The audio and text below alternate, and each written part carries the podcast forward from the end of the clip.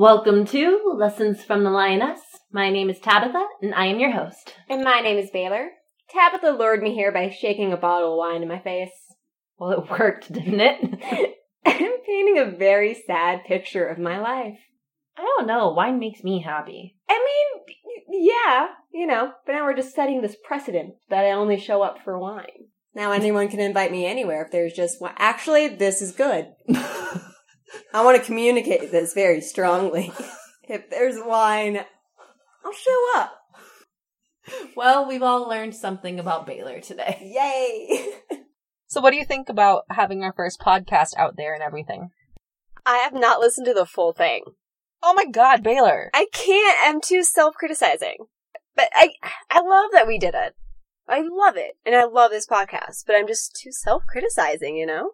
Oh, same. I hate the sound of my voice. And learning audio and figuring out how to edit. This is just a whole adventure in so many different ways. Truly, any other like fellow podcasters out there, respect. Back So for much those respect. who've put in the work, who have Mhm. full studios, who understand how these editing softwares work, because God knows I need help. right? So much respect. Yeah.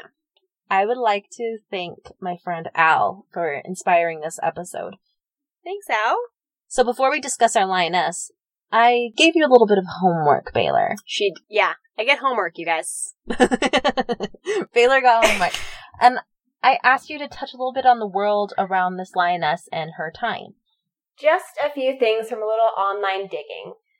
Between 1841 to 1867, a lot of stuff happened. The Morse first electronic telegram. The first message was sent from Baltimore to Washington, which is pretty cool. It sounds like a romance novel. I like it. Karl Marx and Frederick Engels published Communist Manifesto. Ooh, politics. I know, and as we know, communism came up in the last election with Bernie Sanders and all that. Charles Darwin published Origin of Species. Getting into science. Another big ticket item, too. I mean, we still discuss both of these things. And with Origin of Species, you also delved a little bit into religion as well, you know, so that was an interesting thing. The French capture Mexico City and proclaim Archduke Maximilian of Austria emperor. Austria and Mexico?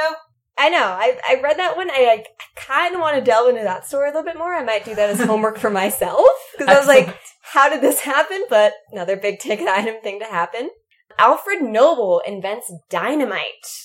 Boom. Yes. for all the Looney Tunes, that's exactly where my mind went to. Acme. Yes. um, the American Civil War began in this time period as well, and we all know how that went down, leading to slavery being abolished in America. China cedes Hong Kong to Britain, and finally, Commodore Matthew Perry, not not Chandler, not Chandler, but Commodore Matthew Perry of the U.S. Navy arrived in Tokyo's harbor. Perry, instructed by the U.S. government, forced Japan to enter into trade with the United States while demanding a treaty permitting trade and the opening of Japanese ports to U.S. merchant ships. So as you can see, this entire time period was pretty freaking cool. There's so much going on. I'm glad that you brought up Japan though, because we are talking about a samurai today. Yes! Okay, that sounds even more exciting. Okay, that sounds cool. Yeah, a Yes. woman samurai. Yes. Well, obviously. Well, obviously. The yes. lioness samurai. Yes. I'm getting a picture of a lioness with a sword. Is that? Strapped to her back Yes. as she prowls across the savannah. Yes. That's a mood. her name was Nakano Takeko. So, what do you know about her? Just her name so far. Well, you're about to know so much more. Takeko was an amazing and brave warrior in her time. And then the story for today, I want to tell you about how she showed her selflessness and she had incredible self-worth at the same time. In this culture, Nakano, the first name, is actually the family name, whereas her personal name, Takeko, is the last name. So from now on, we'll be calling her Takeko. So, Baylor, you ready for your story? Absolutely ready. Let's do it. Let's do it. Tink. Uh, so let's set the scene. Okay. So we're in northern Japan, And this is during the Edo period. And our big event is going to be in 1868, but we're going to build up to that first. Now, just starting out here, I am super Midwest, super American, so I do apologize for any mispronounced words right now. But she's gonna try. I'm going to try And my I'm hardest. supporting her. Well, during this time in the Edo period, there were a lot of feudal domains. So let's think of them kind of like little mini kingdoms. And they were all underneath the Tokugawa shogunate, which was essentially military rule.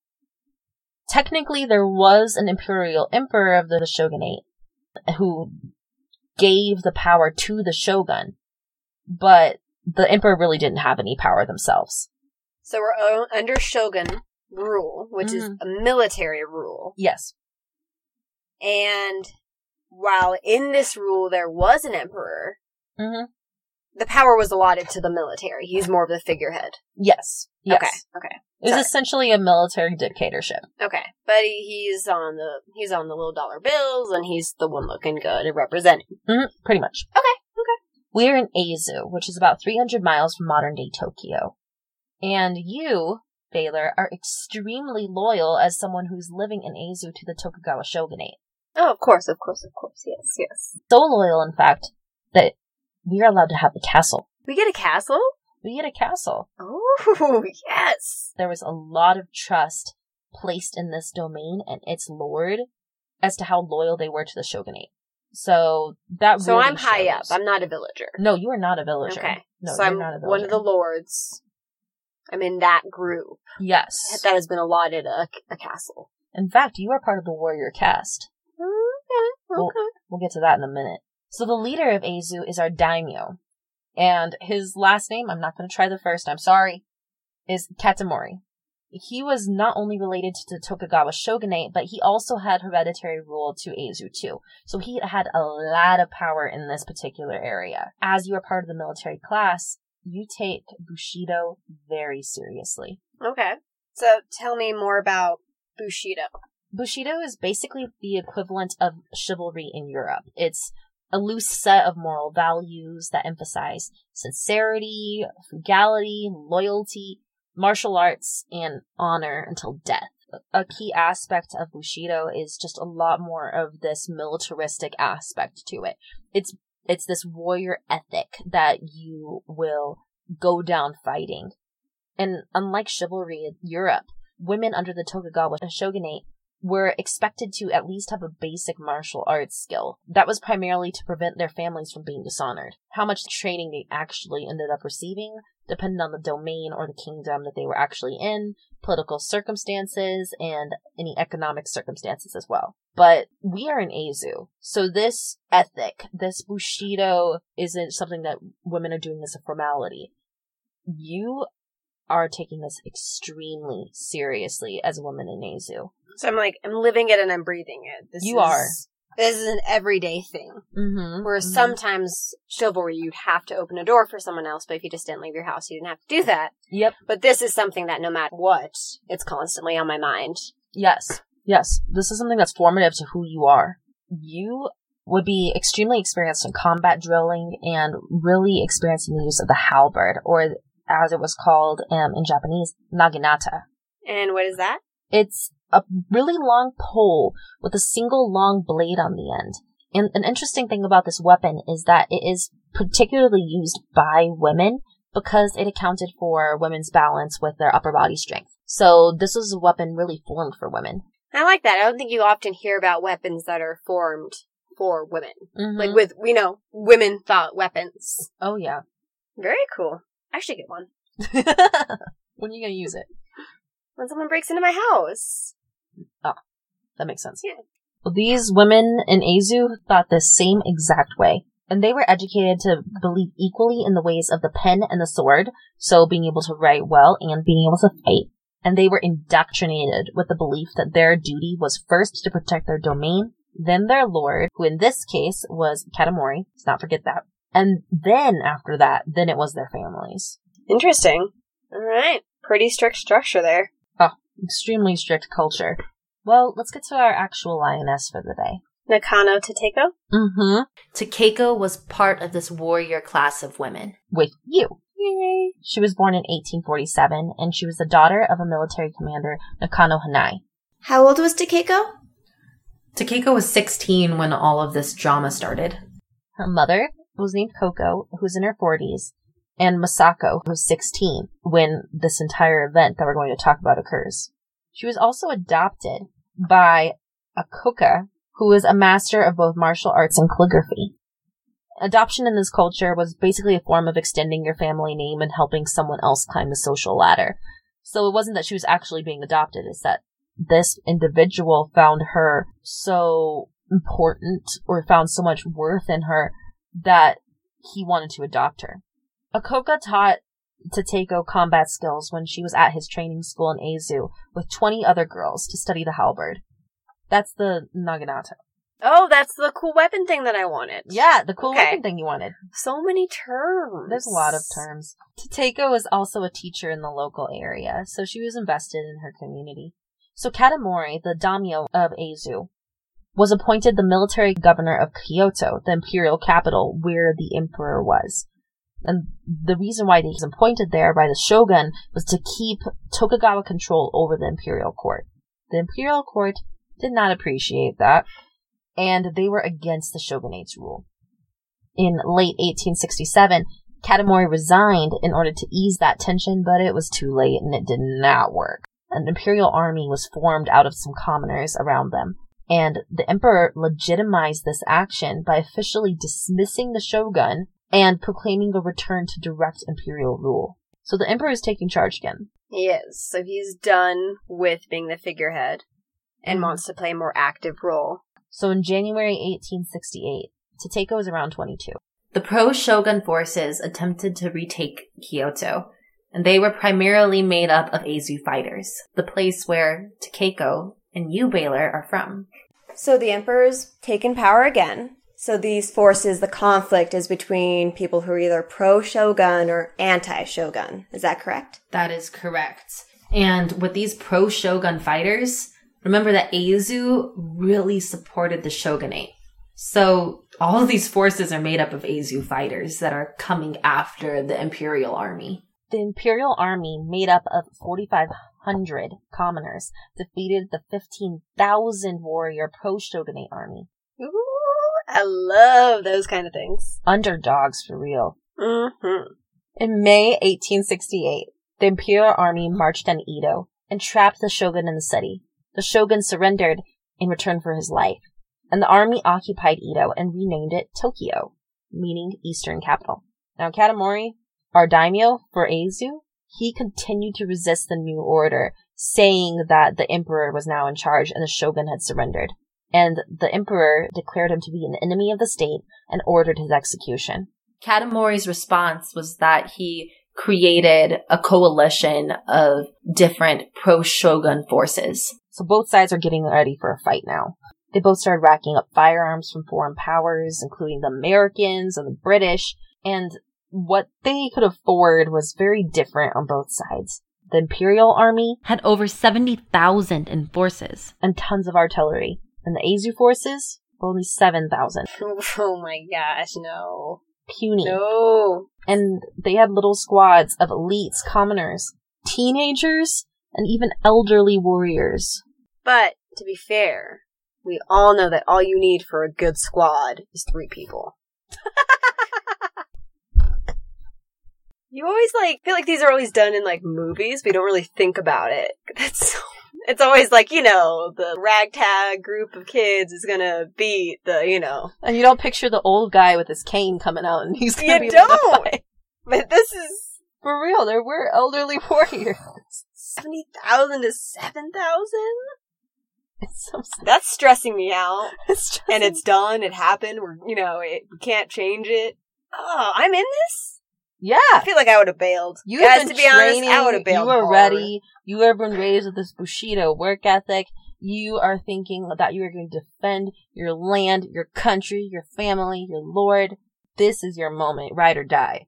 Well, all this had been building up, and now it was finally coming to the battle, Here it is. which was in late autumn. Takeko is 22 at this point. The Imperial forces invaded Azu.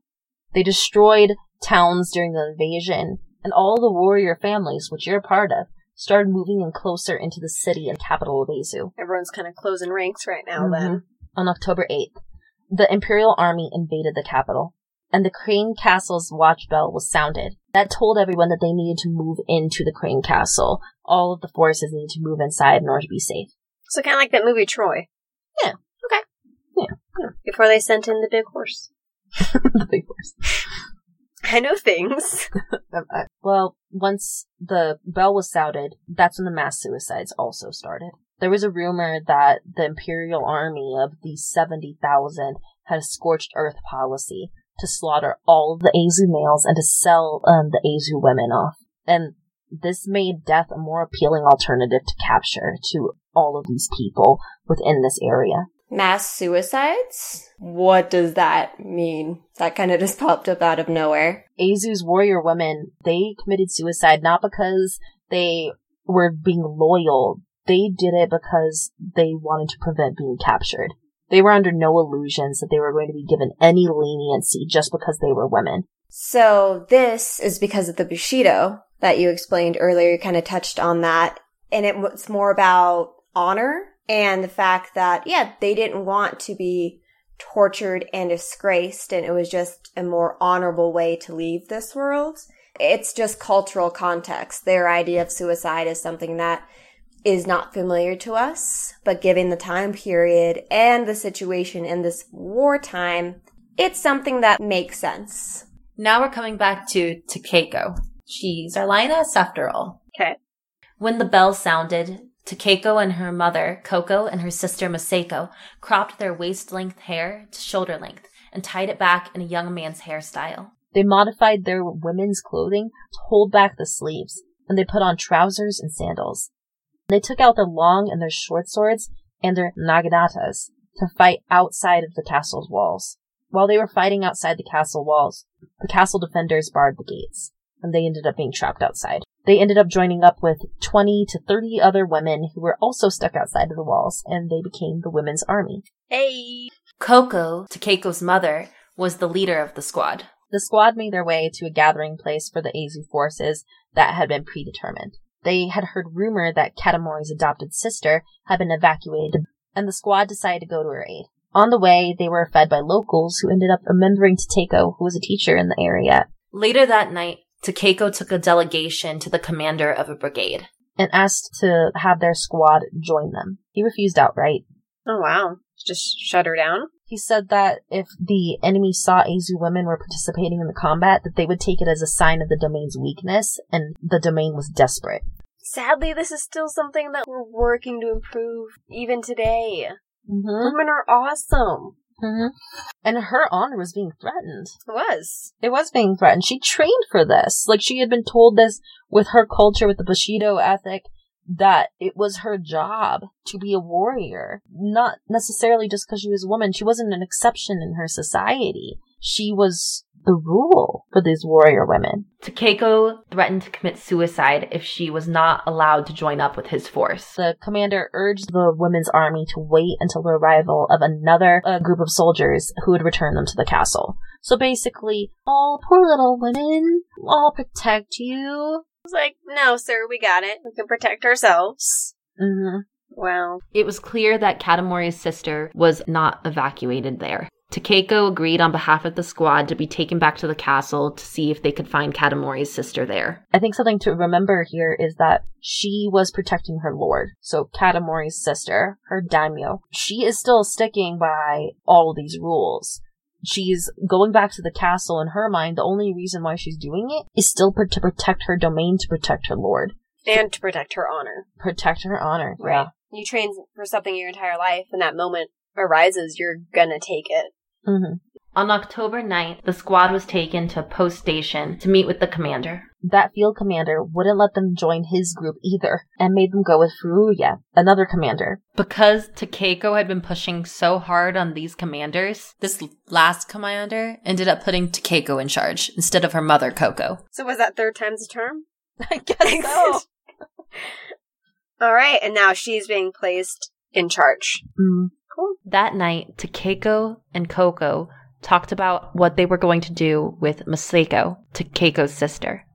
Given that she was so young, Koko and Takeko wanted to know about where they should place her into hiding. They didn't want her to get involved in the fighting. Masako, she overheard them talking, and she was not happy. She's been raised the same way as these other women. She wants to fight too, even if she is 16. And so eventually they ended up deciding that they would keep Masako with them so that they could prevent her from being taken alive. In the end, fear of what the enemy could possibly do to Masako if she was left alone was what made them decide to keep her with the squad. And all this is happening in just a couple of days. Now we're moving to October 10th. The AZ forces are splitting up and come at the Imperial forces in different ways. The plan of attack was to strike suddenly and break through rather than engaging in an extended battle. The women's army knew what was likely to happen to them. They were determined to not be taken alive, so they went in full throttle. They charged into the line of fire with only their naginatas and their swords. When the Imperial troops realized that they were facing women warriors, there was that howl to take them alive. And because they were so overconfident, many of these invaders, which is how these AZ women saw them, died at their hands. Yes! Never underestimate a lioness. Nicely put. Thank you. We're workshopping that. Takeko reportedly had steely eyes and radiated an intense male spirit. I'm sure that she was honored by that. To know that, hey, I'm out here and at least they're seeing me. At least I'm on this battlefield. At least I'm accomplishing what I've worked so hard for, and at least I'm protecting the ones that I love. She ended up killing five to six Imperial troops just in quick succession with her Naginata. And then she was shot in the chest or the head at the peak of battle. Hey, but you know, she. Well, we could take look at this and say, oh, this is a tragedy. For someone like that, and for how much she wanted to fight, that's probably, that is, I could probably, I can say 90% confidence, that's how she wanted to go out. Mm-hmm. I think we all want to die knowing that we accomplished what we wanted out of life.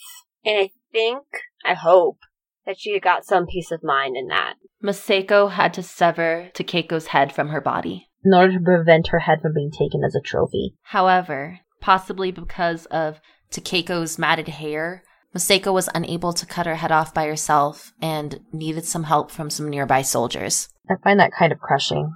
Yeah. The head was then wrapped in a scarf for cremation. After Takeko's death, one of Takeko's other adopted sisters ended up taking charge of the squad. Continuing the legacy, hopefully. That's the story of Takeko.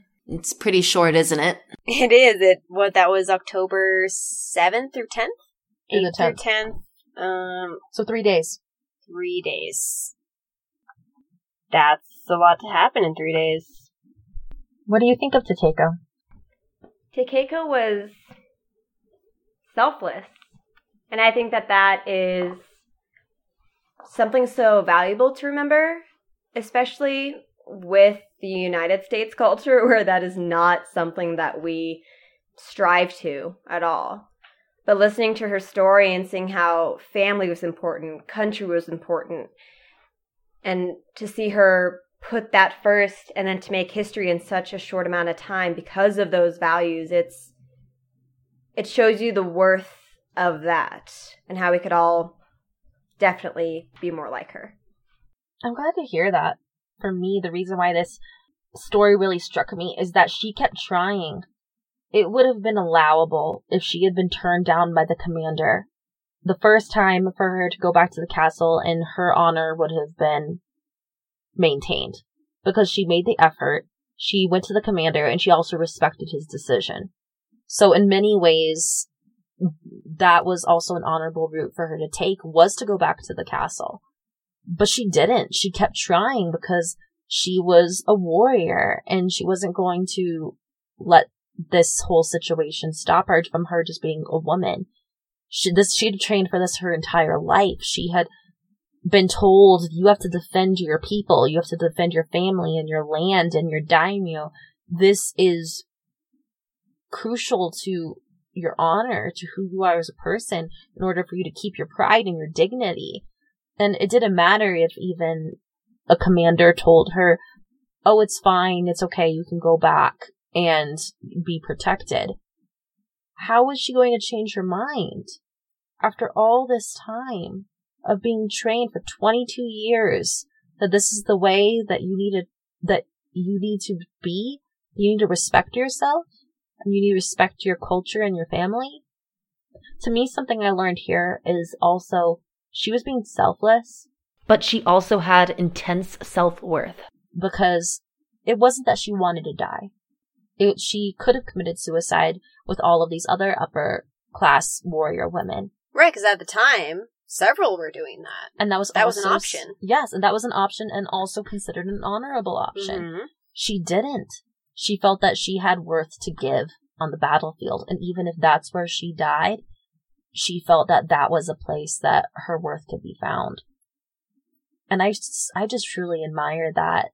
I think both of us end up finding two different lessons here, maybe. That she was selfless, but at the same time, she had self worth. She didn't think that her life was that easily given away that she had something to give before she left. Dark. Very, very dark. This was, an, this was an intense one. It really is. This really was. All right, so sadly, she's left us. Yep. How did this play out? What happened after? The women's army retreated back to an outpost where Takeko had been a teacher. The army regrouped and they gave Takeko's head death rates. And her naginata was donated to the local temple. After that, the women's army went to the castle's keep, and they met with their daimyo, Lord Katamori, and reported on the battle. It turned out that there was suspicions that Katamori's adopted sister was in the castle the whole time, but they found out that that was the truth. She had never left. They had gone out to go find Katamori's sister in the first place for that reason. So that's what started them on their path to two rejections and a third approval and the battle that followed. That's. I don't want to say it sucks because it's just. It's not good wording, but it sucks. Mm-hmm. Gets a little worse for the Aizu people. On October 26th, the capital was overrun by the imperial forces, and the shogunate ended. All in all, it's a very sad story.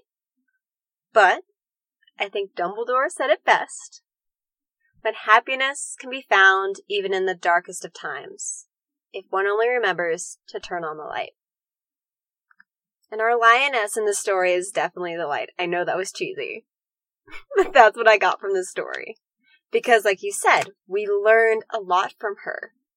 She had self worth and She was selfless. an interesting combination and definitely the light in the story. I don't know, I just feel very moved by this one. I will, I hope our audience is too. Send us some comments, some suggestions, tell us what your thoughts are. Nakano to Teiko. And make sure to tune in next time. Follow us on Instagram and Facebook.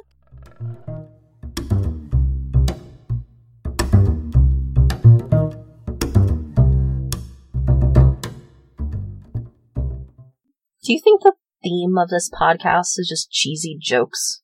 I think that's our niche. I think that's who's going to gravitate toward us. Also, I hope I captured a lot of Harry Potter nerds just then. I am such a Harry Potter nerd. It's Talk about strong women, Hermione. Oh my god. Oh my god.